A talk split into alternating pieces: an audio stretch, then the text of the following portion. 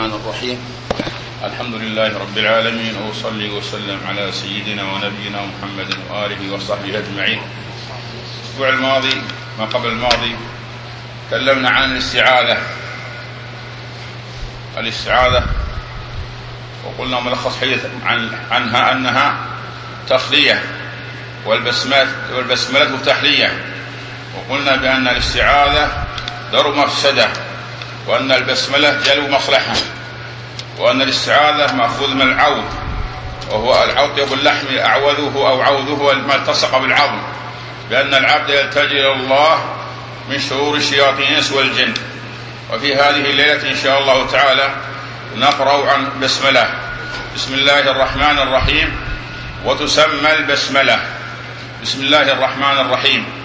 فأنت تلجأ إلى الله سبحانه وتعالى وتنتصر به وتستجير به وتلجأ إليه وتستعين به وتستنصر به وكل أمور أمورك الخيرية الدنيا الدنيا في الدنيا والآخرة فإنك تبدأها بالبسملة بسم الله الرحمن الرحيم.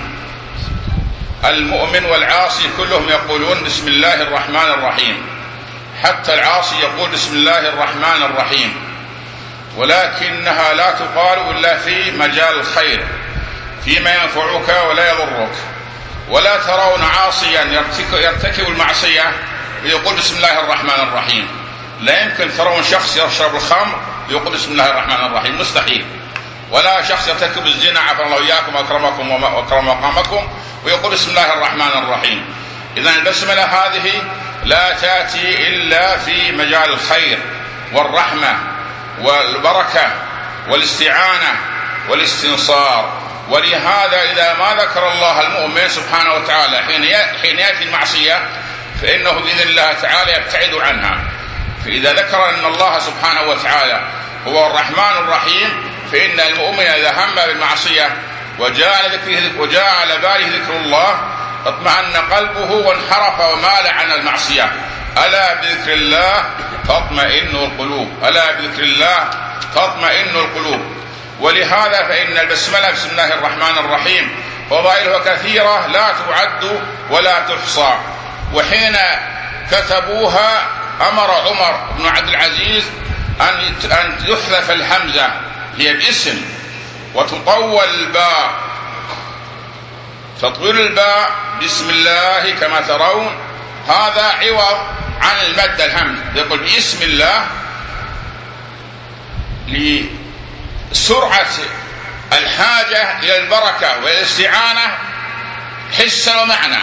فحذف لتخفيفها وتسهيلها وتقريبها.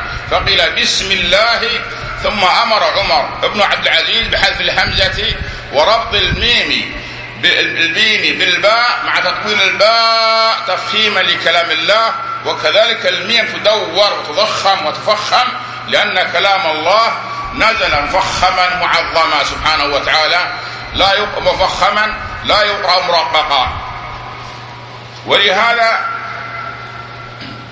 حين تقول أبدأ بتسمية الله وذكره قبل كل شيء مستعينا به جل وعلا في جميع اموره طالبا منه وحده العون فإنه الرب المعبود ذو الفضل والجود هو واسع الرحمة هو كثير التفضل سبحانه وتعالى وهو صاحب الإحسان.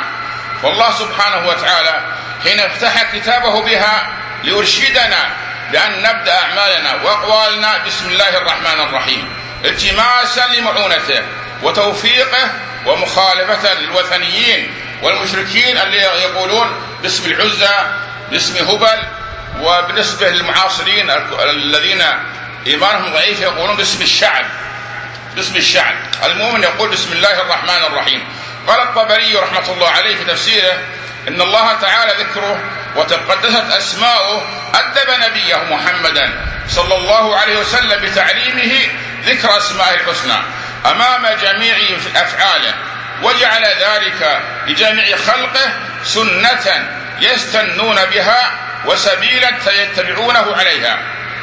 فيقول القائل بسم الله الرحمن الرحيم إذا افتتح تاليا سورة ينبئ عن إرادة اقرأ باسم ربك وكذلك سائر الأفعال وبسم الله الرحمن الرحيم هي مفتاح كل خير فكل أمر ذي بال لا يبدأ بسم الله الرحمن الرحيم هو أبتر أي ممحوق ناقص البركة أو ذاهب البركة. والرحمن وبسم الله الرحمن الرحيم الباء باء جر تخفض بعدها تجر بعدها تسمى خافضة تسمى جارة. والله سبحانه وتعالى أعرف المعارف ليس بحاجة إلى تعريف. ولكن العلماء قالوا لعله اشتق إما من السمو وهو الرفعة بأنها اللفظ صار اسما عليه فارتفع عليه أو من السمة وهي العلامة هذا الاسم. والله سبحانه وتعالى هو الذي تحار فيه العقول وتألهه النفوس المطمئنة. والرحمن الرحيم. في الحديث القدسي يقول الرب سبحانه وتعالى خلقت الرحم واشتققت لها اسما من اسمي فمن وصلها وصلته ومن قطعها قطعته. ولهذا عمت سبحانه رحمته البرية مطيعهم وعاصيهم. حتى الجنين في الرحم وصله رحمة الله ونمى وعاش بفضل الله ورحمة الله لطفه سبحانه وتعالى. فإن الله سبحانه وتعالى هو الرحمن سبحانه وتعالى. رحمن الدنيا ورحيمهما. أما في الدنيا فهو رحمن بالخلق كلهم. عاصيهم ومطيعهم كافرهم ومسلمهم زنديقهم وفاسقهم كلهم يرزقون. ولكن ليس لهذا تأثير في محبة الله وبغضه لهم سبحانه وتعالى. فإن هذه الرحمة عامة. لكل الناس. ولهذا لا نستغرب أن الكفار والفساق والعصاة عندهم ثروات وأموال وربما أنهم لا يصابون ولا يمرضون وفي الحديث لو أن الدنيا تسوى عند الله جناح بعوضة لما سقى من الكافر شربة ماء الدنيا ليست هي العبرة العبرة بالآخرة.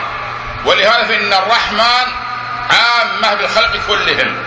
والرحيم رحمة خاصة بالمؤمنين. الرحيم خاصة بالمؤمنين. والرحمن صفة من صفات الله سبحانه وتعالى. اسم من أسمائه غير الرحمن. والرحيم اسم من أسمائه سبحانه وتعالى. وإذا سبقها الله سبحانه وتعالى فتكون صفة لله سبحانه وتعالى. بسم الله وتكون الرحمن صفة لله سبحانه وتعالى. وإذا استقلت تكون اسما لله سبحانه وتعالى. واسماء الله وصفاته على الحقيقة. لا نؤولها ولا نعطلها ولا نقول أنه أراد بها الإنعام والثواب. فهذا خلاف منهج السلف الصالح وخلاف منهج أهل السنة والجماعة.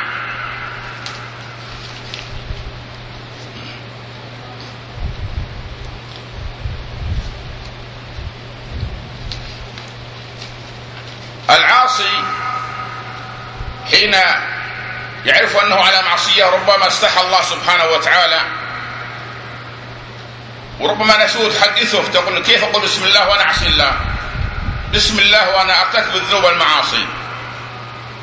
فالله سبحانه وتعالى أمره بالبسملة إن الله سبحانه وتعالى يرغب من هذا العبد أن يعود إليه وأن يرجع إليه حتى وإن عصى الله سبحانه وتعالى. لأنه ذكر الله اطمأن قلبه. ألا بذكر الله تطمئن القلوب. قال بعضهم نحن ندعو الله ونسأل الله سبحانه وتعالى. والله سبحانه لا يجيبنا. الإمام أحمد رحمة الله عليه سأل سؤال إمام السنة والجماعة ما جاب عليه أحد. قال بما يطمئن القلب لذكر الله؟ قالوا ولا ذكر الله. تطمئن القلوب.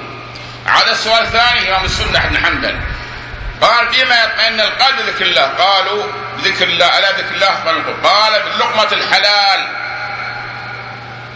قال الإمام أحمد رحمه الله اطمئن القلب باللقمة الحلال. اللقمة التي ليس فيها مال يتيم ولا فيها غش في التجارة ولا في تزوير في البضاعة ولا فيها ربا ولا فيها مساهمات مش مش أموال مش مشتبهة. ولا فيها أموال مغصوبة اللقمة الحلال. صاحب لقمة الحلال هو الذي يشعر بهذا المعنى. ألا بذكر الله تطمئن القلوب. يطمئن قلبه. ثم الإخلاص آخرها. إذا أخلص الله سبحانه وتعالى وقد يعجل يؤجل له لأمر رآه الله سبحانه وتعالى.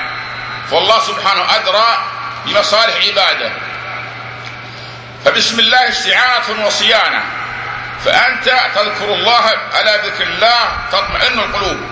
فأنت تستعين بملك الملوك. وكأنك تقول أيدركني غيم وأنت ذخيرتي؟ أظلم في الدنيا وأنت نصيري. الله هو الاسم الأعظم الذي إذا دعي به أجاب. إذا دعي نعم أجاب سبحانه وتعالى. وتنفتح أبواب السماوات السبعة. ولكن المشكلة هي العجلة في الرزق حين يذكر الله سبحانه وتعالى. لا تعجلن فليس الرزق بالعجل. الرزق في اللوح مكتوب مع الأجل. فلو صبرنا لكان الرزق يطلبنا لكنه خلق الإنسان من عجل. والله أعرف المعارف وهو الذي تأله في القلوب وتطمئن إليه وهو الذي يحير العقول بعظمته. وكبريائه وقدرته. والله هو الرحمة. الرحمن الرح والله هو الرحمن. الرحمة الواسعة التي وسعت أهل أرضه وسماواته. مطيعهم وعاصيهم مسلمهم وكافرهم. هو رحمن الدنيا. يعطي الدنيا من يحب ومن لا يحب. فهي رحمة ورحمن شملت رحمته كل خلقه. يرزق من آمن ومن لم يؤمن. ولا يؤاخذهم بذنوبهم. ولو كانت الدنيا عند الله تسوى بعوضة لما سقى من الكافر شربة ماء. أما الرحيم فهي خاصة بالمؤمنين. قال تعالى وكان بالمؤمنين رحيما. جاء في الحديث القدسي أن الرحمن خلقت الرحم وشققت لها اسما من اسمي فمن وصلها وصلته ومن قطعها قطعته. وقد ورد حديث كل أمر ذي بال لا يبدأ بسم الله الرحمن الرحيم فهو أبتر هذا الحديث قد يكون بعض العلماء قالوا بأنه ضعيف. ولكن في البسملة أحاديث كثيرة ما لها حد. قال شيخنا ووالدنا الشيخ رحمه الله عبد العزيز بن باز رحمة الله عليه قال هذه الأحاديث يشد بعضها بعضا ويعضد بعضها بعضا. على هذا الأساس فهذا حديث صحيح. لكن في قوله صلى الله عليه وسلم كل أمر ذي بال لا يبدأ بسم الله الرحمن الرحيم فهو أبتر بسم الله الرحمن الرحيم. كذلك مهمة وذات بال إذا هل نقول قبلها بسم الله الرحمن الرحيم؟ هل نقول شيء غير بسم الله الرحمن الرحيم؟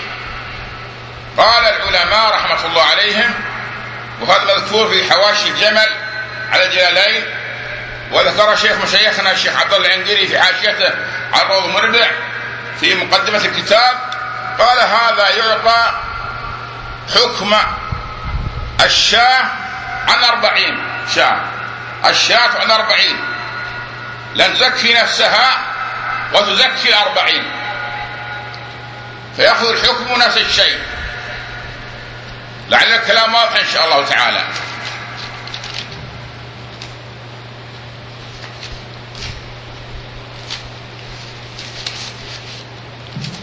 الإمام ابن كثير رحمة الله عليه نقرأ فيه لأنه هو الأصل مع البغوي ولعل بغيتنا فيه. رحمة الله عليه وغفر له الإمام ابن كثير عماد الدين وهو تلميذ شيخ الإسلام ابن تيمية ولعل تفسيره أصح التفاسير. قال رحمه الله تعالى بسم الله الرحمن الرحيم. افتتح بها الصحابة كتاب الله. واتفق العلماء على أنها بعض آية من سورة النمل. بسم الله الرحمن الرحيم. العلماء اتفقوا أن الواقع يقول هذا. ليست آية بعض آية كتاب الله. وإنه من سليمان. وإنه بسم الله الرحمن الرحيم. إذا هي ليست آية كاملة بعض آية. من سورة النمل. بقي هل آية مستقلة؟ في أول كل سورة تقرأ آية مستقلة؟ أو أنها للفصل؟ هذا خلاف بين العلماء. الإمام الشافعي رحمة الله عليه وقبله كثير من التابعين رأوا أنها من كل سورة. تقرأ في أول كل سورة وأنها آية من الفاتحة وأنه يجهر بها. وهذا قال به كثير من الصحابة الكرام. أما الإمام أحمد رحمة الله عليه فإنه يرى أنها ليست بأنها آية مستقلة وأنها للفصل بين السور وأنها ليست من الفاتحة وأنه يسر بها. وهذا قول الخلفاء الراشدين الأربعة أبي بكر وعمر وعثمان وعلي رضي الله عنهم وأرضاهم. والمسألة ما فيها صعوبة. المسألة تبحث أي في الصلاة. فحين يتقدم الإمام ويقرأ بسم الله الرحمن الرحيم وأنا خلفه فأصلي خلف هذا الذي بسمل جهرا. وإن كان الذي يؤمني لا يبسمل إلا سرا فأبسمل خلفه سرا. لكن لو قدم لو قدر أنهم أنهم قدموني في مسجد وهذا المسجد أهلهم فيهم تعصب جهر البسملة فأنا أجهر بها من باب تأليف القلوب. وهذا قال به نص عليه الشيخ الإسلام ابن تيمية في كتابه النفيس القواعد النورانية في صفحة 28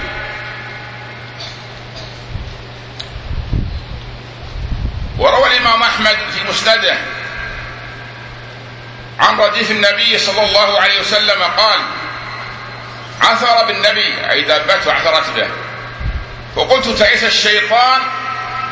فقال النبي صلى الله عليه وسلم لا تقل تعيس الشيطان فإنك إذا قلت تعيس الشيطان تعاظم. وقال بقوتي صرعته وإذا قلت بسم الله تصاغر حتى يصير مثل الذباب. وقد روى النسائي في اليوم والليلة وابن مردويه في تفسيره عن أسامة بن عمير قال كنت رديف النبي صلى الله عليه وسلم فذكره ذكر الحديث وقال لا تقل هكذا فإنه يتعاظم حتى يكون كالبيت. ولكن قل بسم الله فإنه يصبر حتى يكون كالذبابة فهذا من تأثير بركة بسم الله. ولهذا استحب العلماء البسملة في أمور كثيرة. عدها شيخنا ابن عثيمين رحمه الله إلى عشرين موقع وقسمها إلى واجب ومستحب ومندوب ومباح وهو لخصها رحمه الله. من شرح المحرر لابن تيمية رحمه الجد أما الذي هنا عندنا فإن البسملة تستحب كما تعلمون في أول كل عمل خير في أول الخطبة إنسان خطبة الجمعة لا بد أن يبسمل. خطبة الزواج السنة أن يبسمل. كذلك البسملة تستحب عند دخول الخلاء كرمكم الله. إنسان أراد دخول الخلاء يقول بسم الله أعوذ بالله من الخبث والخبائث. يقول الشيخ باز رحمة الله عليه بعض العلماء يرون قول بسم الله لكن الحديث الكثيرة الواردة تؤكد ورود ورود ورود هذا ولهذا استحب الإنسان يقولها. وتستحب في أول وضوء ولكن الحنابلة تجب. لحديث أبي هريرة لا وضوء لمن لم يذكر اسم الله عليه.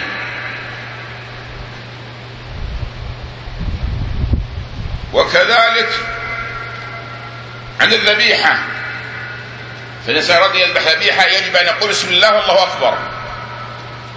وكذلك إذا أراد الإنسان يجامع امرأته. الحديث الشريف لو أن أحدكم إذا أراد أن يأتي أهله قال بسم الله اللهم جنبنا الشيطان وجنب الشيطان ما رزقتنا فإنه إن يقدر بينهما ولد لم يضره الشيطان أبدا.